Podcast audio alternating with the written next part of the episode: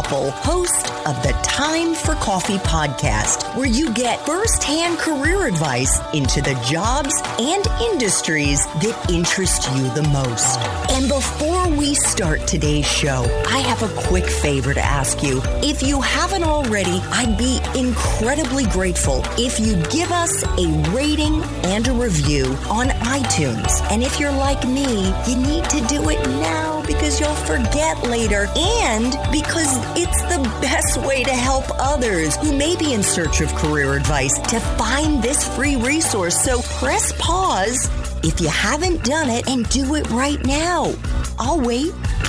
Thanks so much and enjoy today's show. Hey there, Java junkies. Welcome back to another episode of T4C.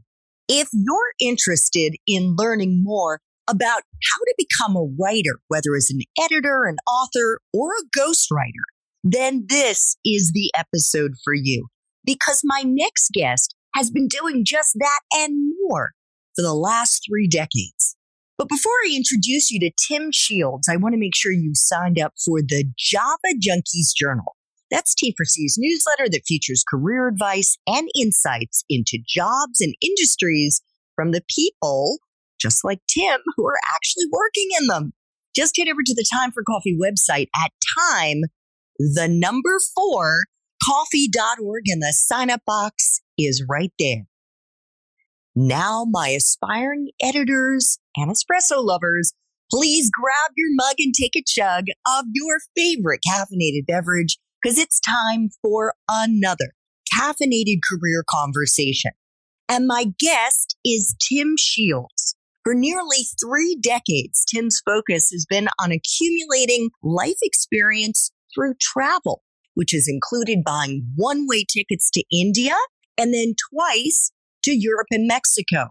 His longest journey, which lasted 15 months, had him traveling all over India and Southeast Asia for exactly one year. And that was followed by a three month stop in Berlin. The result of that incredible experience is captured in Tim's wonderful book, A Curious Year in the Great Vivarium Experiment. I hope I pronounced that correctly. I am a third of the way through it. It is so, so good.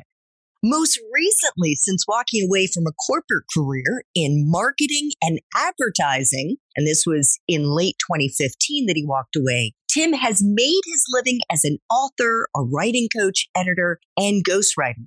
This has given him the opportunity to work with a ton of fascinating people, all of whom share a passion for human potential.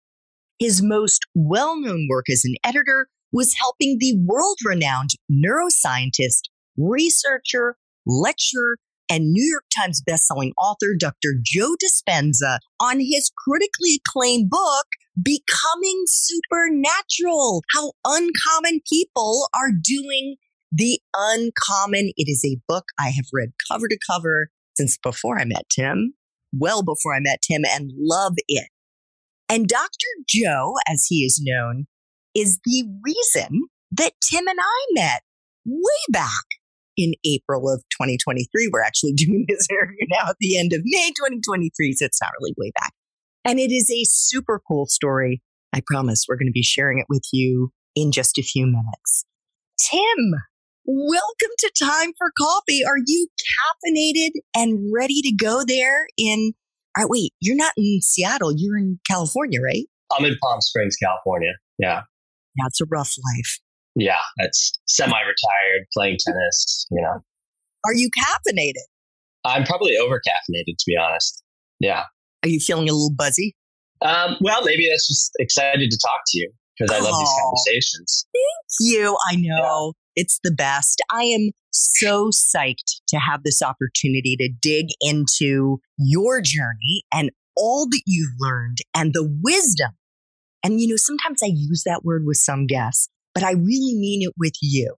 The wisdom that you have gleaned. And I thought maybe we could kick things off, Tim, right out of the gate with a fantastic post that you just made over the weekend on IG and you shared it with me earlier today. And it's so, so good. And I don't want to wait until later in the interview to share it because sometimes people get distracted and they're like, oh, I'll go back and listen to the rest of that interview at some point, and then they don't.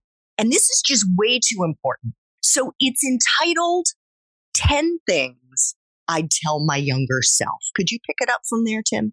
Yeah, sure. Um, I have a very special, soft place in my heart for college grads and recent college grads because I never had any guidance or mentors. I knew I wanted to be a writer since I was 17, but I didn't know how to get there. And I think my first book, which you just mentioned, A Curious Year in the Great Vivarium Experiment, it's the book that I wish somebody had given me at that age. So then, in knowing that I was going to be on the podcast with you, I thought, well, what are 10 things I would like to share with your audience, which would also be to my younger self? So, number one is life doesn't just happen, it's an unfolding So trust the process. Number two, you're going to fuck up personally, professionally, in relationships, and some are going to sting and linger longer than others. Take Maya Angelou's advice to heart. Forgive yourself for not knowing what you didn't know before you knew it. Number three, for every contraction, there is an equal or greater expansion. These contractions are either preparation for the next great expansion or a transformational bridge moment to the next great expansion. Number four, read, watch, listen, consume, and fill your cup with as much information as you can about what you love learning. Study those who have achieved what you dream of achieving or seek mentorship from them. And I'm just going to add this isn't written there, but I was thinking about it this morning. Limitations of the mind are contagious. So surround yourself with big picture thinkers and people who have unlimited minds. Um, this is probably number five is one of the the toughest ones to learn. You'll have to figure this out on your own, but relationships are our greatest mirrors. So that one's brief. Number six, life is not supposed to be easy, but it can be easier if you understand that your life in this physical dimension is about the evolution of your soul's journey through the infinite labyrinth of the cosmos. As such, your greatest hardships will become your greatest teachers. Number seven, and this is, I mean, they're all important, but this is pretty important. Energy is greater than matter and you are first and foremost an energy being connected to an infinite field of loving energy. As such, when the energy of love is emanating from your heart, which is the highest, purest form of energy, you can move mountains. Number eight, don't be in a rush to get to the future. It's all happening in the internal now moment. And now is the doorway to the future. In other words, stop dreaming and start doing. The future is today, and it's never too late to get started. Number nine, this was a big one for me. You don't have to heal anyone else.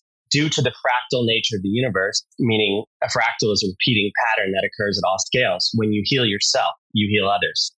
Number 10, dream big, be committed, ask questions, speak your truth. Thoughts become things, so be aware of your self talk.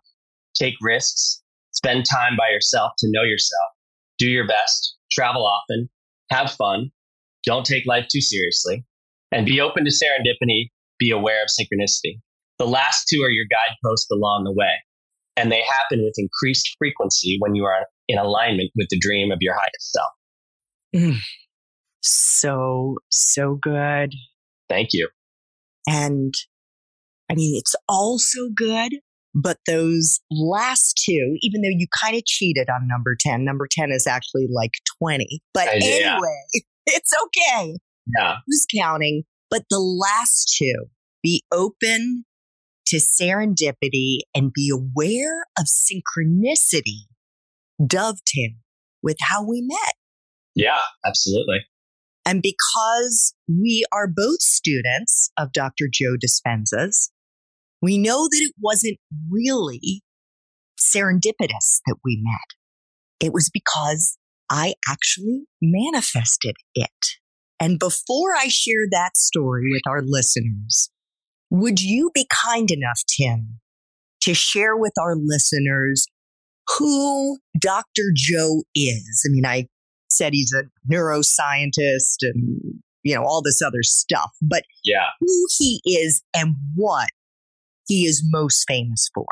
Well, he began as a chiropractor and he was he was sort of a competitive athlete and he was in a really bad bike accident and he was never supposed to walk again So he knew enough about the body not to do the surgery that the surgeons were recommended. And he basically checked himself out of the hospital and laid on his table for about six weeks. And he was going through his mind and his thought.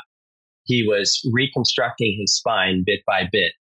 And he did not want his mind to slip. So he needed to keep the awareness there the whole time because, you know, if there is this intelligence that is loving us, it can also heal us. And so basically, they said he was never going to walk again. Six weeks later, he was walking. Eight weeks later, he was jogging.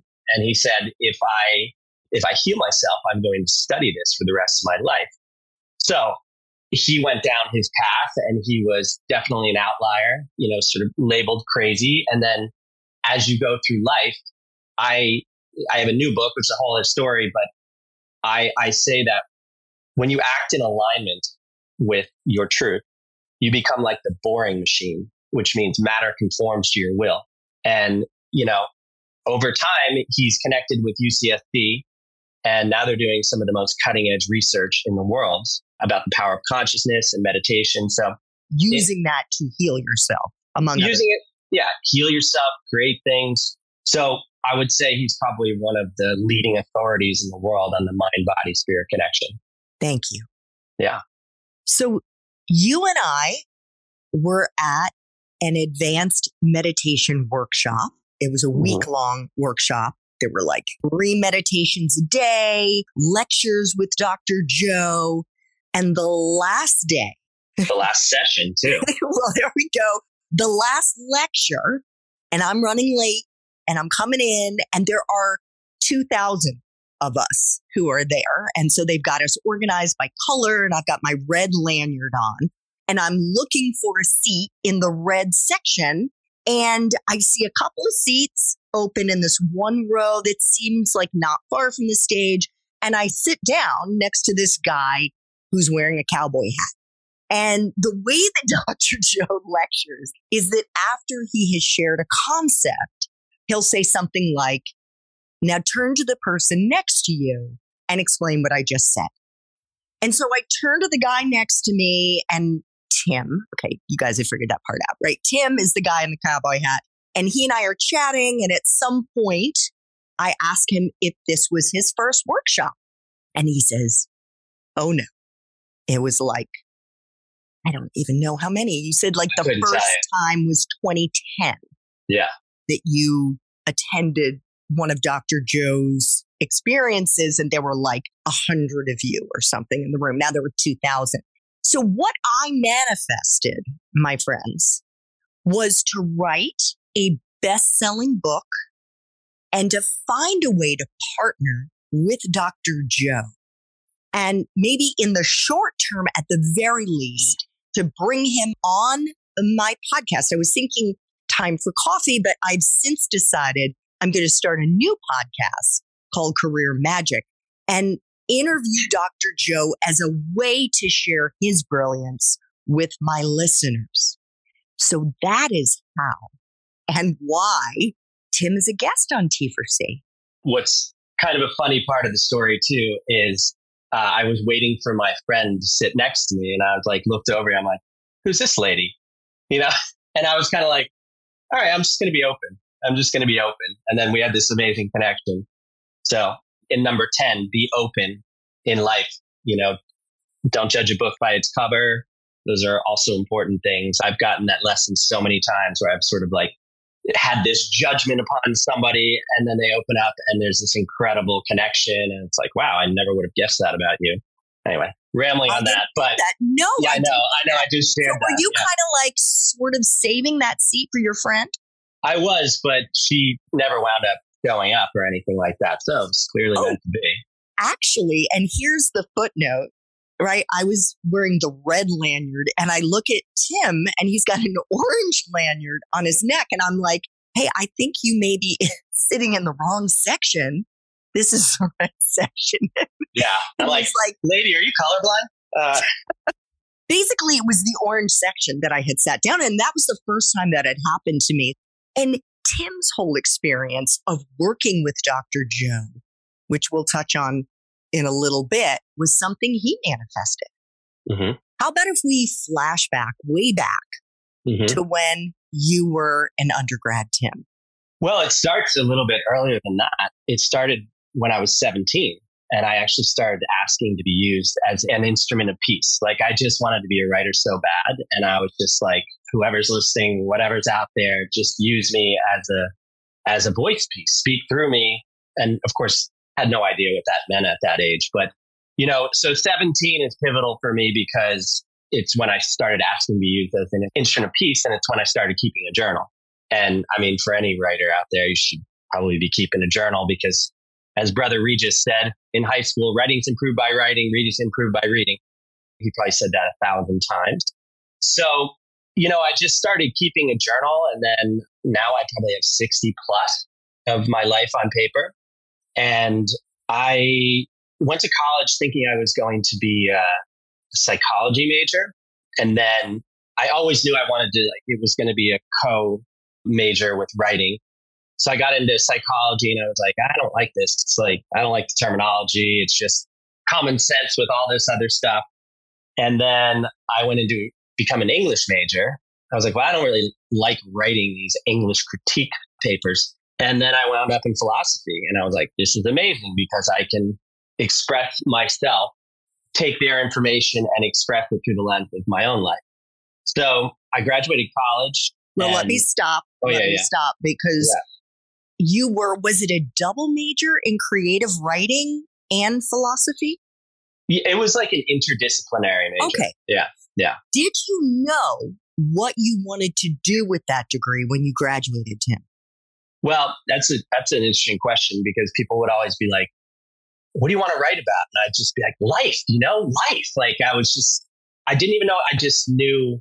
Now I have a whole different toolbox of language, but I wanted to write about the mystery. I wanted to understand about who I was inside in connection with this the external world and how I fit into this, what we're doing here, all that stuff.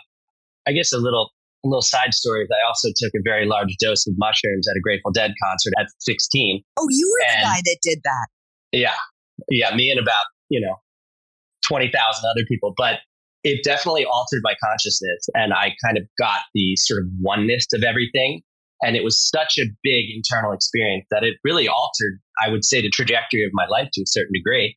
I was like, I want to know more about myself. I want to know more about the world. And I've always been into anything that would take me inside of myself, you know, whether that's like mushrooms or a walk or journaling or meditation. So that's kind of who I am and how I've been operating in the world. But beautiful. Yeah. Did you have a lot of people giving you kind of the side eye when you told them, maybe not fellow students, maybe they were classmates, when you told them about your major, like, okay, that's great, but how are you going to like pay your bills?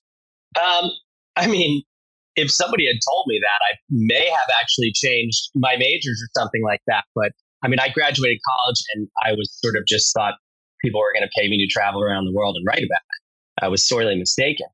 I so, what was your first job? And how well, did you get it? I guess my first real job was sort of as the internet was blossoming, and uh, I started as a web content producer. Barely even knew how to work a computer uh, for BarnesandNoble.com.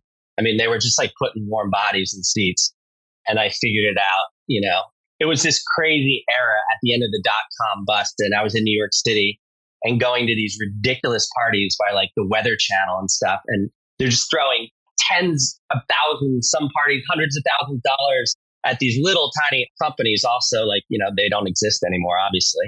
I mean, after that, I, I got laid off at barnesandnoble.com and I was living in New York City. At that point, I was living in this big brownstone on the Upper West Side with a manic depressive 65 year old landlady and two Israeli guys. And I just had this little tiny apartment, a room off the laundry room. And I was pacing around the two sides of my queen size bed one night and I'm like talking to my brother and I'm like, I don't know what to do. I don't know how to make money here. Blah, blah, blah. And he's like, dude, you don't have to live in New York to make money. And I was like, whoa, paradigm shift. and in that, in that moment, in that moment, I was like, where do I have friends? Oh, Ben's in Seattle. I'll move to Seattle. I can make like these huge life decisions like that, but I could get paralyzed by like a menu, like what to order. So I moved to Seattle and I was there for 19 years and I was kind of moving throughout the technology world. Time out, time, 20 second timeout. Yep. yeah, you're like jumping ahead here. So you got laid off. You were at Barnes and Noble for a couple of years because this is the mm-hmm. kind of mm-hmm. shit that happens to us. You know, we yeah. cannot predict the future. We can't predict it, but we can attract what we want.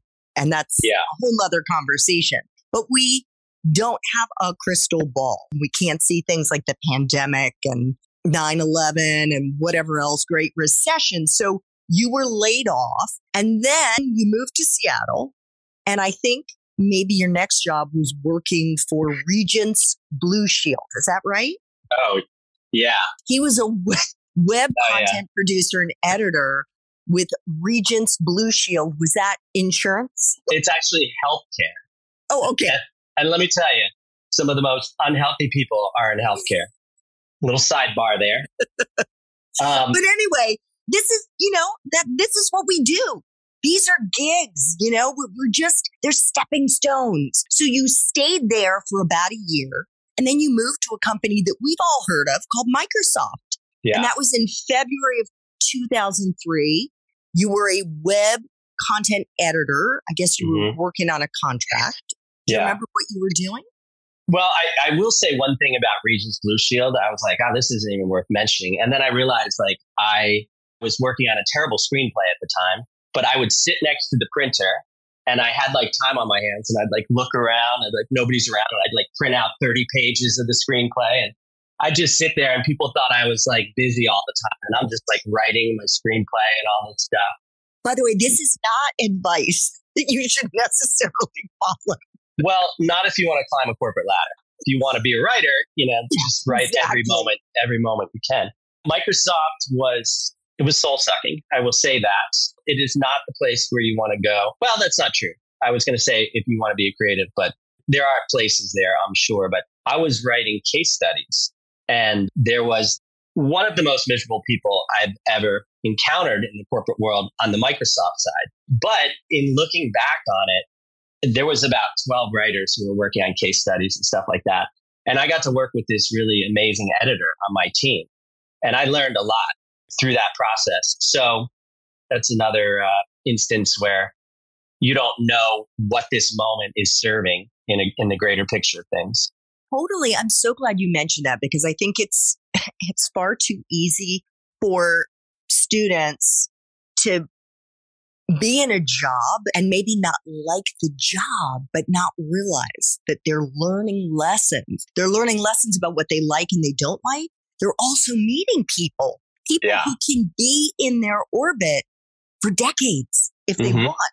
Right. So, yeah. so it's important again to your list, right? About being open. Mm-hmm. And on top of that, don't burn bridges because, like you said, you don't know how that could unfold in the future.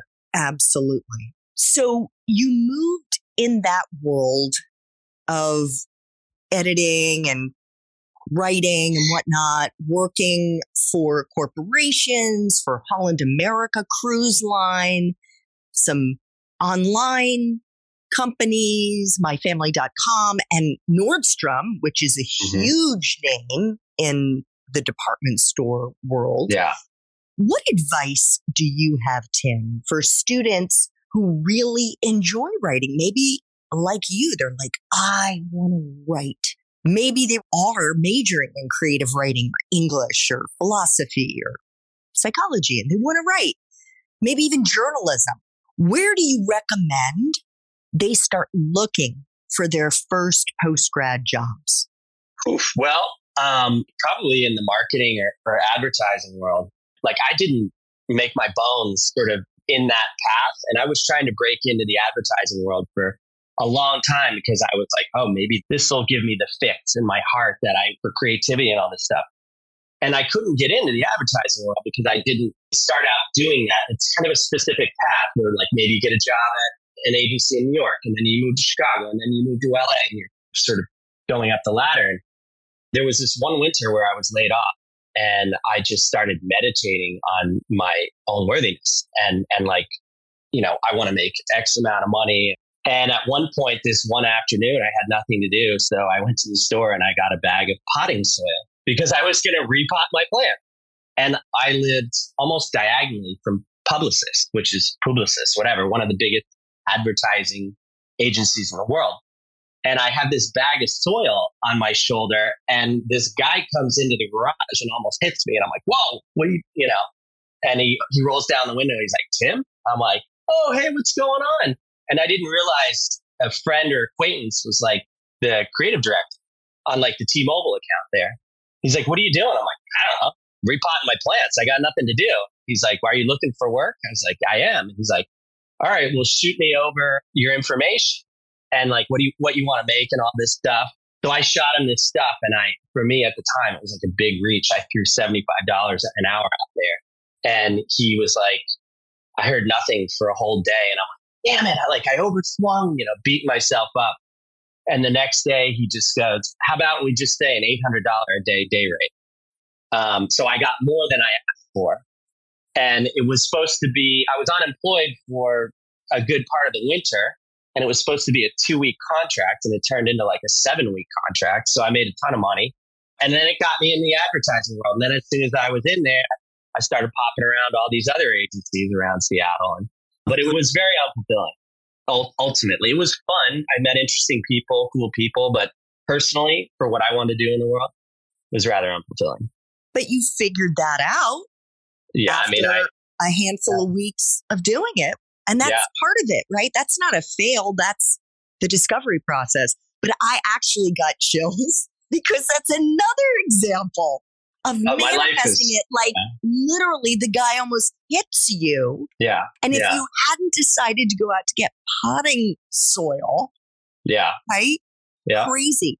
Well, let's just say, like hypothetically, Tim, our listeners are maybe a year or two or three out from graduation, what yeah. kinds of internships or extracurriculars or whatever it is could help them build a base of experience? Let's say if they decide yeah. they want to try advertising or digital marketing or whatever that can really give them experience. It's enough experience that they could use to sell themselves to a hiring manager. Yeah. Well, I mean, first of all, connections are everything connections are going to get you in the door a lot faster than just writing some email to the ether. But I think in between my junior and senior year of college, I, I'm not even sure it exists anymore, but I interned in New York City at Details Magazine. You know, you could write for your paper, you could start an online blog about whatever you're passionate about. You could certainly get an internship at an ad agency or something like that. I mean, it's also a great way to get in there and figure out whether the vibe is for you or not. Like, do I like this? Are these my people? You know, I will say as far as as far as me being the writer that I am and always wanted to be, I, I wrote in the first book that which the first book is sort of about the manifestation of the dream of the 17 year old self. And I wrote that like the dream, your dream is like shooting a grappling hook out into the future. And if you can hold on to the line when you're going up that mountain and you're traversing all that stuff, you're you're eventually going to get there. But when you're going up that mountain, there's a lot of treacherous things and there's weather patterns and etc. Basically, the external environment, sometimes people are trying to knock you off the line. So you have to be courageous in your pursuit and you have to be committed in what you're doing. And I mean, I had no idea how I was going to get there. my life is nothing but a string of serendipities and synchronicities. And when I am in my best, meditating, open flow, crazy things happen to me. But I can also, you know, that's what I was talking about in one of those lists, the contraction. That, that could be fear. I think I had a lot of, for, for all the crazy things I've done, I think it's been this pendulum swing of fear, doing the exact opposite of when I landed in New Delhi on a one way ticket without a Lonely Planet or anything. And I was in my hotel for two days. I was like, what am I telling you? This is the worst decision I've ever made anxiety attacks, just like I'm in a city of 23 million people in a country of a billion people and I don't know anybody. What have I just done? But oh, yeah. I mean, you're, but, you're, but let's rewind just a teeny bit. Yeah. Because the woman that you sat next to on the flight from the yeah. U.S. was that Creative Liberty that that was a little bit that was a oh, little bit creative. Oh, Liberty. Oh, okay. Yeah. A lot of people are disappointed by that. I'm so disappointed. I really liked her. She was so yeah. cool. I loved her. So it's kind of hard because I'm reading, as I said, I'm a third of the way through yeah. A Curious Year in the Great Vivarium Experiment. And in it, Tim is like on the plane and it's supposed to be like retelling this journey, but yeah. there was some creative license there. So he's freaking out in this hotel room in Delhi. He bought a one way ticket there. Did you know anyone in Delhi?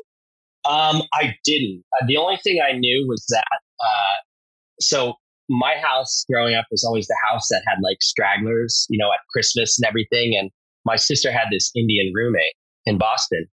And when I said I was going to go to India because it was one of the cheapest places I could go, she's like, fine, Pari.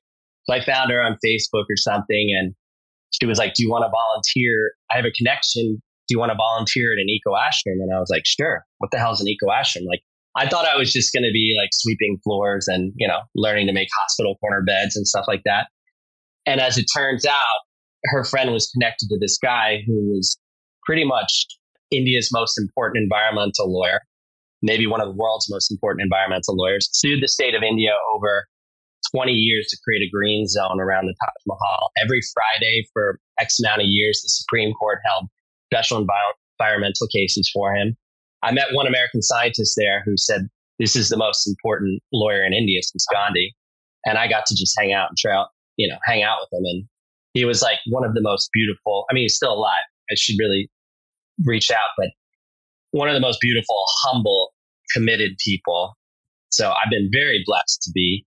I think because I shot this grappling hook out in the future and I just had to stay in alignment with this dream, that magic has sort of brought me in contact with all these people who have been incredible influences of me. And, and then my work is just an amalgam of all these ideas.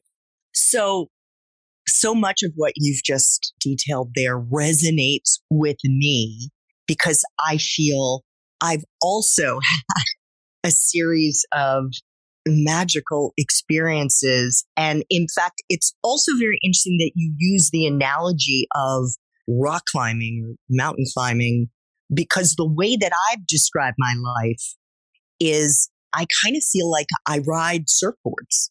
Yeah. And like I get knocked off at times, but there's always another wave that's coming along. And so I'm kind of looking over my shoulder mm-hmm. at that wave because I don't even know where I'm going. I don't know where that next step is. And then I catch that wave and I'm like, woo. And where I am right now, to quote you, is an amalgam of all the life experiences that I've had and I agree with you. When you're in your dharma, when you're in your purpose and your way, I'm not saying that things get easy, but you feel a little more flow. And that I had somebody actually say to me the way they knew that I was moving in the right direction with thinking about writing this book and my new podcast is because how how excited I seem when I was talking about it.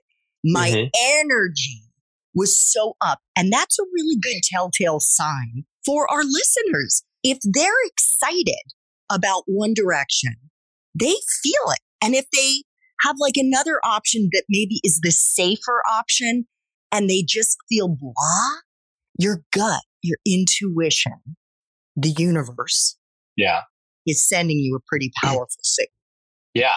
I mean, I, I would add to what you were saying about easier, it can actually be a lot more challenging the closer you get to the dream because the universe is kind of challenging like are you ready for this are you sure you want to do this are you sure that you're ready to receive what you asked for.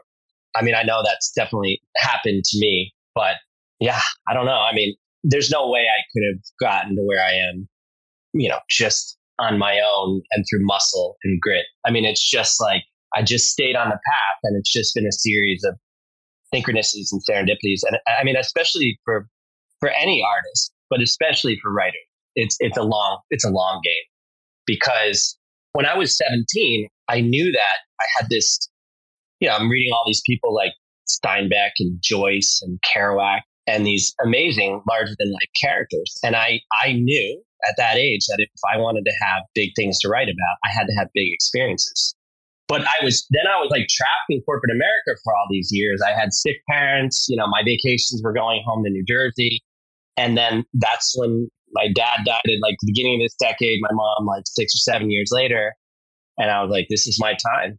So that's when I bought the one way ticket to India. And I didn't have a plan. I didn't have a path. All I knew was that I was taken off to find the story.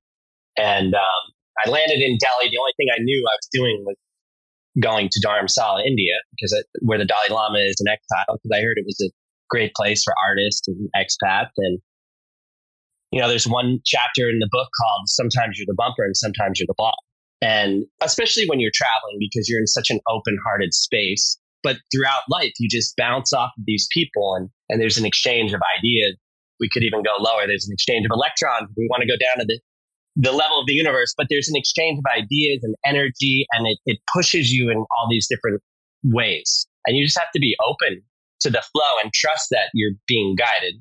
So, and big- there's also an exchange of bodily fluids, which we could get into because the book also has a lot of great encounters that Tim has had with members of the opposite sex. And even without all the great professional experiences, I think we would both agree it would not have been wasted time.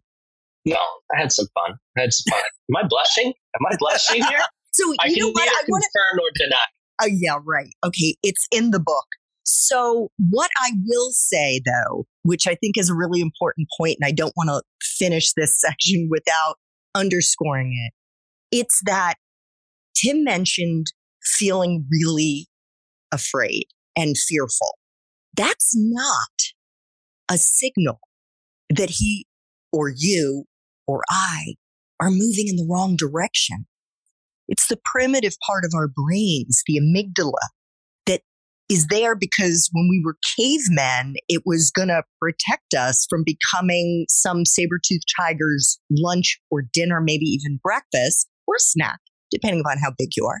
And we have overstimulated amygdalas in this day and age because of our phones, the 24 7 news cycle. And so we have come, first of all, they're overstimulated and we've come to see fear as being a stop sign.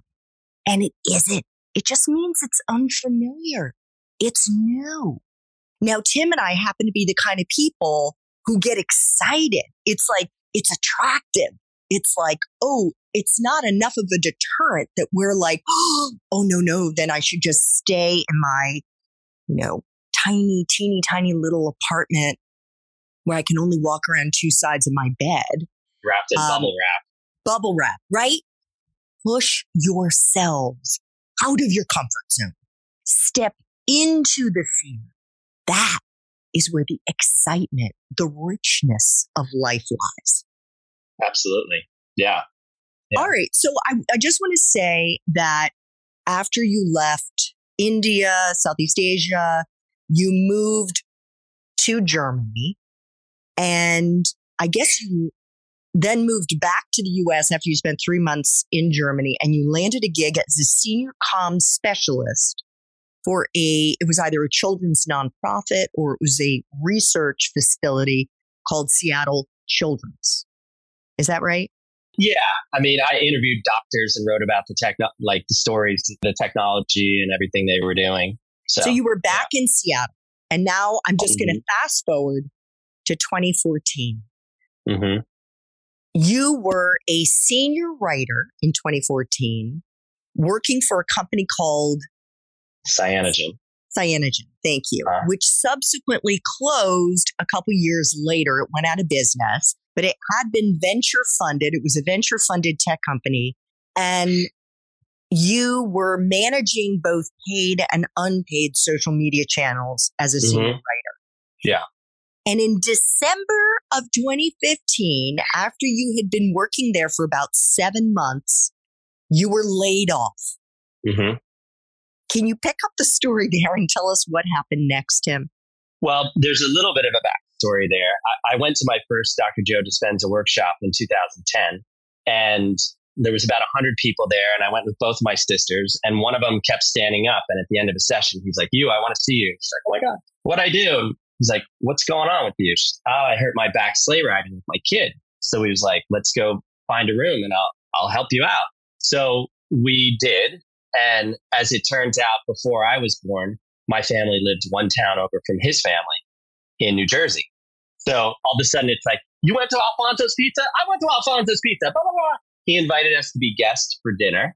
And it just, you know, Jersey people outside of Jersey are just like, so we had a great time. And um, I was kind of looking for my first literary agent at that point because I was trying to pitch the book.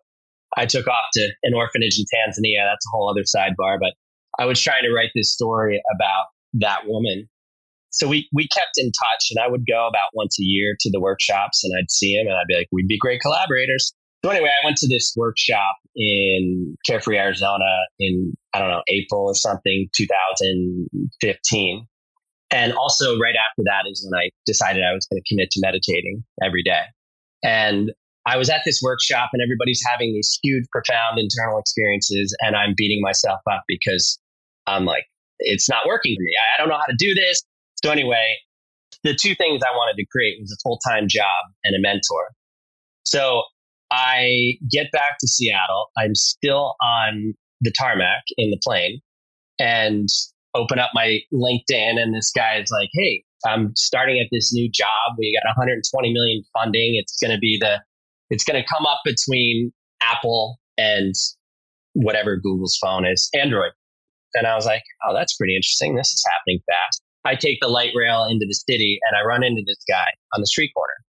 And I was like, okay, maybe I'm supposed to pay attention to this. So, long story short, I get the job. Every day before work, I go to a coffee shop for 30 minutes to an hour to work on the book that you have in your hands. And at exactly six months, I was like, I finished the draft and I was like, oh my God, I think I have a, uh, an actual story here. And right when that happened, I wound up getting laid off. And I was so lit up because I had finished my book. I was like, yes, I'm just going to work on my, you know, my book all winter. And I walked out of the building for the last time and I was, you know, again, feeling super lit up. And I said out loud, I was like, what amazing things about to happen to me. And then five minutes later, I got a text from Dr. Dr. Joe Dispenza's uh, assistant and was like, hey, Dr. Joe's in the Middle East, but he'd like to set up a call with you about helping him edit his blogs. And I was like, whoa. And then I wound up getting this other job as a director at a marketing agency, which I I was always like, oh, I don't want to deal with the clients. I just want to do the creative work. They're like, you're supposed to direct this account. That's what directors do.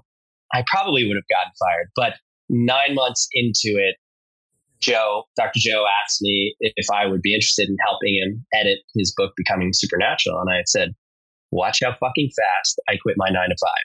And that was it. I quit it and I never went back. You know, there were some lean times, but I stayed the course and it's all unfolding. So, what was it like working with Dr. Joe? Like working with him as opposed to being in the audience? Well, I mean, you know, we, we talked almost every week for six years. And, you know, sometimes we'd be trying to come up with an idea for a blog and I'd be going through something or I just had a, you know, I just had a bad breakup or something. And he's like, all right, let's do it on love and and then he would just lecture to me and i would record it and then i would edit it so that it was in the written form but it was amazing. You know i mean i couldn't have asked for a more for what i am doing and communicating in the world and wanting to learn. I mean i couldn't have asked for a better mentor and there's no way in the infinite possibilities of the universe that i could ever guess that the mentor that would show up in my life would be him. So, and I'm just going to pick up the book, Becoming Supernatural, because I have given this as a gift to probably a dozen people. And maybe three will read it because it's, it's dense. Mm-hmm. And you have to go back and like reread sections because it's really heavy. I mean, I, not, I don't mean like heavy in the sense like yeah. you can break your back holding it, but what was it like working on the book as an editor and what what were you doing? I mean, it was it was a total dream. You know, I was just I would be walking around Seattle with my headphones on, listening to his lectures over and over and over. I mean, I, I really had to not only understand the material, but embody it as well. And I think that's sort of the the key to the next evolution, even of our species, like in the embodiment of these ideas, because so much of us live up here, but the embodiment is in the heart, you know. And and I think I don't want to go down too far of a diatribe, but you were talking earlier about fear, and we have been systematically programmed and conditioned into living in states, in these states of fear. And I think as a result of that, there has been this disconnection between the heart and head. And I, am trying it as well. I, I, live in my, I live in a, my head a lot because I'm wrestling with all these intellectual ideas. But I, I've noticed because I've been doing this for 30 years, I, I don't want to say I'm a channeler, but I essentially channel information at times. And, you know, my whole new book, I didn't know what I was writing about. And I would just go for a walk in this canyon here. And I could just, when I got in my heart, it was like the information just started downloading. And a lot of the, my new book is about, well, it's a new model of self actualization and also updating the hero, hero's journey as the evolution of consciousness. But to embark on the hero's journey is to step across that line of fear. It's to step out of the normal world into the unknown. So anyway, if you don't know Joseph Campbell's hero's journey, oh my god, and literally, definitely worth just, checking out. I was just thinking of his quote, and I I always mess it up, but it could be one way or the other. But the treasure you seek lies in the cave you fear to enter. Boom. Yeah. So those are words to live by. Just remember that. 100%. Remember that. But you were talking about yourself as like a vessel and like mm-hmm. having things kind of flow through you. I would yeah. imagine as a ghostwriter, that's a really important skill to have. How do you capture another person's voice or are you at times writing in your own voice or is it something else entirely, Tim? How does the process work? I mean, I think everybody that I've written for, it has been my voice. But again, it, it's like an amalgam of their voice. I mean, you're, you're like hearing certain key phrases they say, and it just becomes a part of you. When you're listening to this stuff over and over, it's like you start to think kind of in that way. But I've noticed when I'm really in it and I'm writing, it's like I notice like my head cocks. And I'm like, I'm almost like palsiated. I'm like, because I'm just listening to the voice and it's just coming in. It's like me lecturing to myself, my higher self lecturing to myself. And I'm just like, and I know that I can't stop. I can't stop to judge that voice. I have to just listen to it. And sometimes I'll be like, holy shit. Oh my God. Like it's just like it's coming through. And I'm like, I can't believe I'm writing this. Like, but it's just, you know, so you're just, in the uh, zone. Yeah. I mean, that is, that's the sweet spot for anybody, whether you're an athlete or a painter or, you know, it's like when you get beyond yourself, you tap into that unlimited field of information and all the information already exists. It's already all here. In some regards, it's almost just the process of remembering, which will probably be the next book, an aspect of the next book. Yeah, you got to read Becoming Supernatural to fully appreciate what Tim is talking about. Mm-hmm. Or attend one of Dr. Joe's or really, or yeah, or what? Well, I mean, my first book is essentially Joe's work in story. So I'm I'm bringing these big concepts in ways that hopefully the layman can understand because we're wired for story, and that's why that's why we still exist. not not exist, but yeah, I mean, it's it's how oral yeah. traditions, written traditions, it's yeah, how information look, is transferred. Look how we began the interview. It was with mm-hmm. a story right? Mm-hmm. Yeah. So I have three final T for C questions. These are questions okay. I try to ask all my guests. And the first one is the newest of the three. The final two are ones that I've been asking for the last five years. But yeah.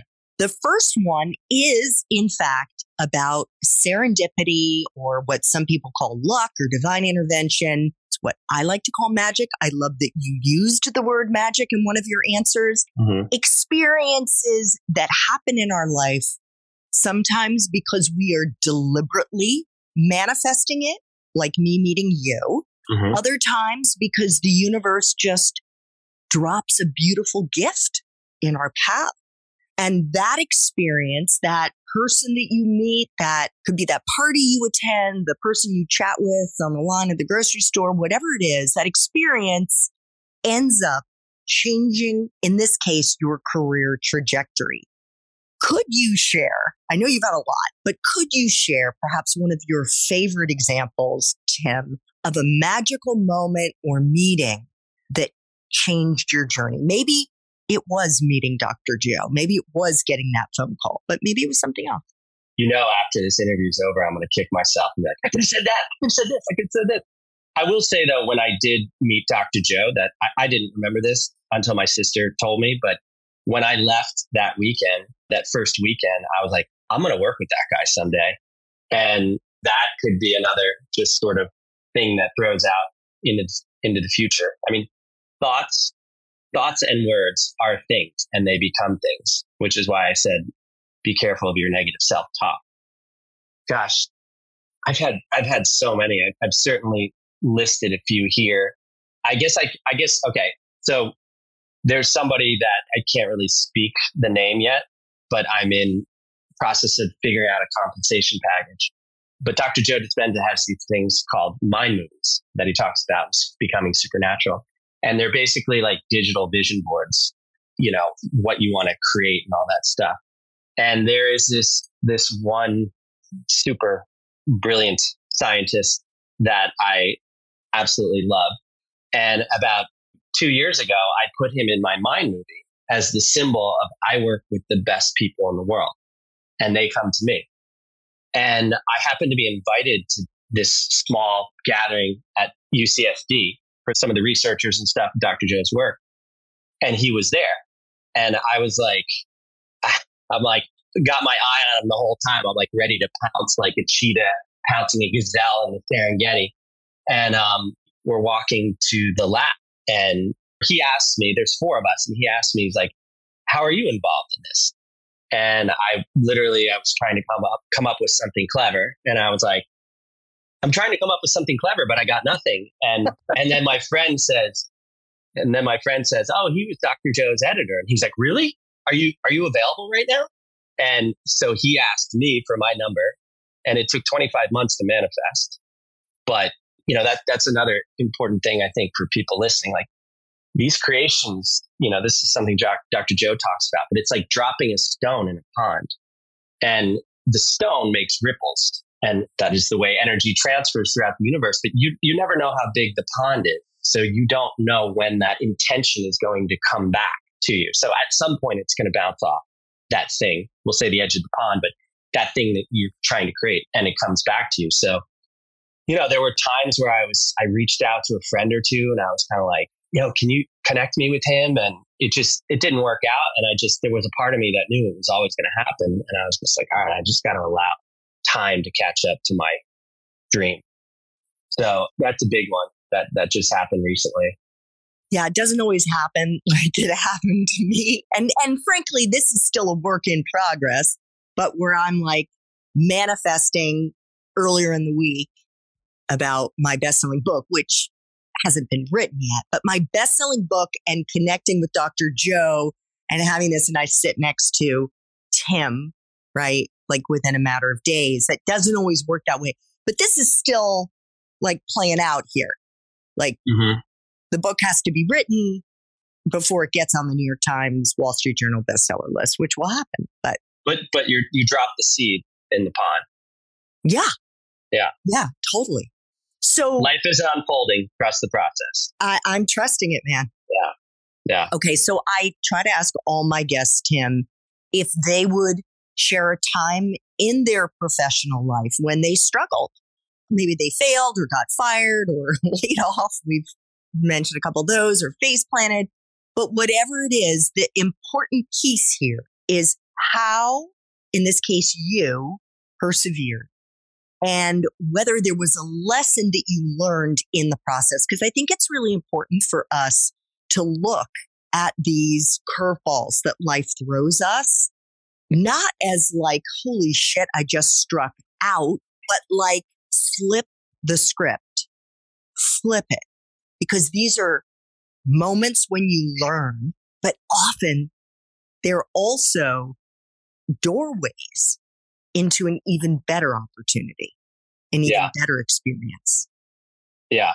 Well, I mean, I've had so many failures, so many false starts. I was like, this is going to be the one. This is going to be it. And then it doesn't happen. And I can tell you that the, the contraction and expansion thing that I mentioned in the beginning, I've been in a, a, contraction for a long time. I mean, like I, my, I was ready to go with my new book in October. And then the guy I just worked with was like, I got to introduce you to this literary agent. Took a month to get the meeting. They didn't get back to me for three and a half months. So I was in this holding pattern. It's a very funny story. She winds up rejecting me. And now the guy that I'm waiting for the compensation package is represented by somebody else in that agency. So I just got an email from her this morning. Um, she's like, I'm going to look at your stuff this morning. But I also have a current literary agent who's great. I mean, he put like Eckhart Tolle and Neale Donald Walsch on the map, but he's been in and out of the hospital for like three and a half months.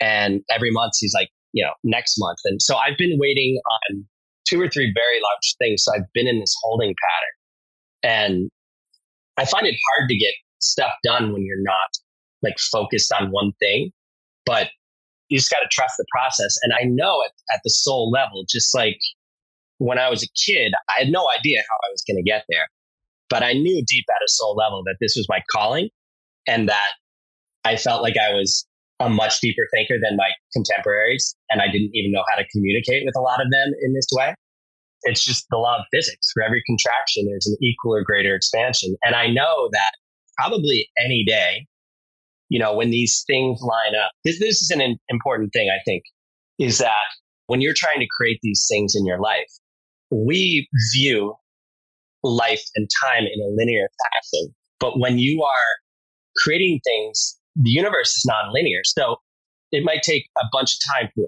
things that like five things to line up in one instance. And it, it's happened to me so many times. And it's just like, oh my God, every time it happens, I'm like, why did I doubt? Why did I doubt? But it's just our, our sort of humanity that is, I guess, almost holds on to this fear as like a security blanket.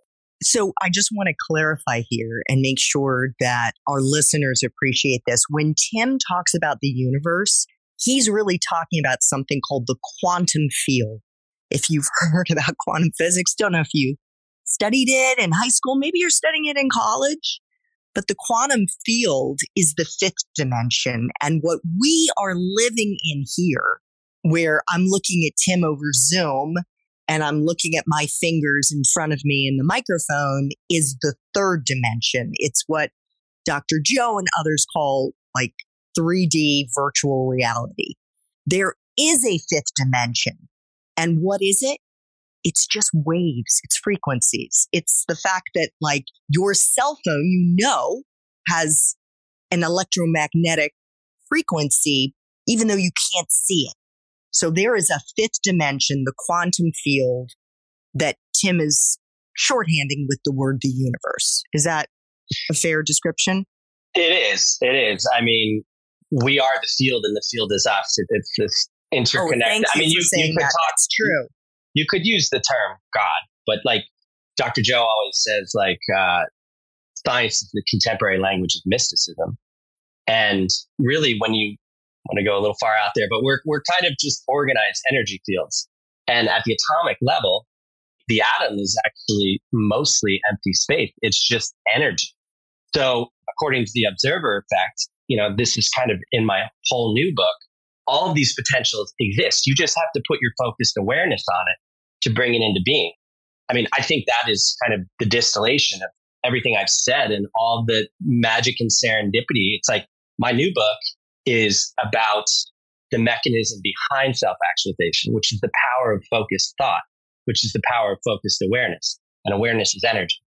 So what you're putting your mind on, you're pulling it towards you. But a lot of people live out of the subconscious and it's all these programs and conditions, you know, conditioning and we're living out of fear. So we're pulling all these fear things into us. I'm just reaching over to my bookcase here because Dr. Joe wrote a book called Breaking the Habit of Being Yourself. When Tim refers to we're just living in our subconscious, it's our past. We're living in our past and we're pulling from our past. So when you're saying, like, oh, I want this dream job, but I'm never going to get it because I sucked at whatever when I was in college or in high school, that's the past. You know, you need to focus your intention on what it is you want and then feel the feelings of what it's going to feel like when you get it. So when Tim is talking about like opening your heart, the heart is the organ. Well, yeah. there's so much more to it, but you know, I'm not the expert here. I'm just a, a student who is really into this. I mean, a very simple way to understand it is the thought sends a signal out, the heart pulls it back in. It's and just, it's all electromagnetism. That's a whole other. Yeah, it's amazing. Okay, final question, Tim. Final question.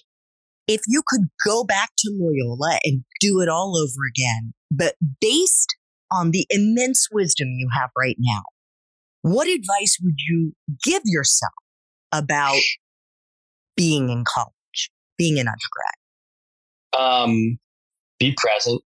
Don't get lost in like the fear and the future and the unknown. Everything, everything's going to work itself out. It has no other choice to work itself out. That's that's the process of life. Life is a process, and it it's an unfolding. I mean, I my mom wrote me this letter a long time ago when I was in college, and she said, "Don't fear the future. It's it's going to come all too soon, and it's going to work itself out." I mean, that's easier said than done, especially the current state of the world. But I would also, in the mirror of the current state of the world, I would say that life is too short to waste your time doing bullshit that you don't care about. At some points, you gotta, you gotta buck up and you gotta get the paycheck. But I mean, now is the time, this age, to explore, to take risks, to fuck up, to learn. You know, it's like if you go down the street and it's a dead end, you just turn around and you choose another direction. So trust the process. Answers are found in stillness. You should learn, you should probably learn to meditate because meditation is a process of also tuning out the bullshit. And you want to get, when you get into your heart, you know the truth.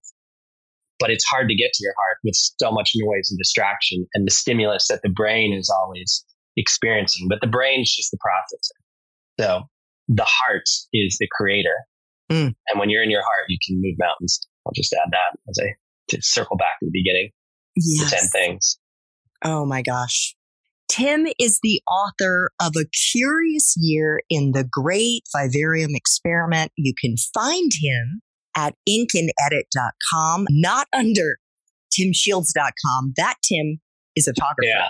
Yeah. Tim, did you want to say something? I guess I guess you can look at inkandedit.com if you want to look at my past professional stuff, but my real URL now is therealtimshields.com. And it's also my handle for Instagram where I use that as a, a medium to express, you know, ideas. Actually for writers as well. Like last night I did that list and it's the ultimate you have to build your ideas into 2,200 words, uh, 2,200 characters. So for writers, it's a great way to express yourself. And great writing is the distillation of words. Stay more with less. So therealtimshields.com and Instagrams at the real Tim Shields. Tim, I want to thank you so much for letting me sit down next to you and not telling me you were saving it for someone else. and for making time for coffee today with me oh, and the it. T for C community. This was wonderful. I love these conversations. So thank you for the invite. And I look forward to seeing how our lives intersect in the future. Thanks so much for listening to this latest episode of T for C. And if you're interested in learning more about my coaching services for confused college students and recent grads, feel free to check out the Time for Coffee website under the coaching tab at time, the number four, coffee.org or text me at 202 236 5712. That's 202 236 5712.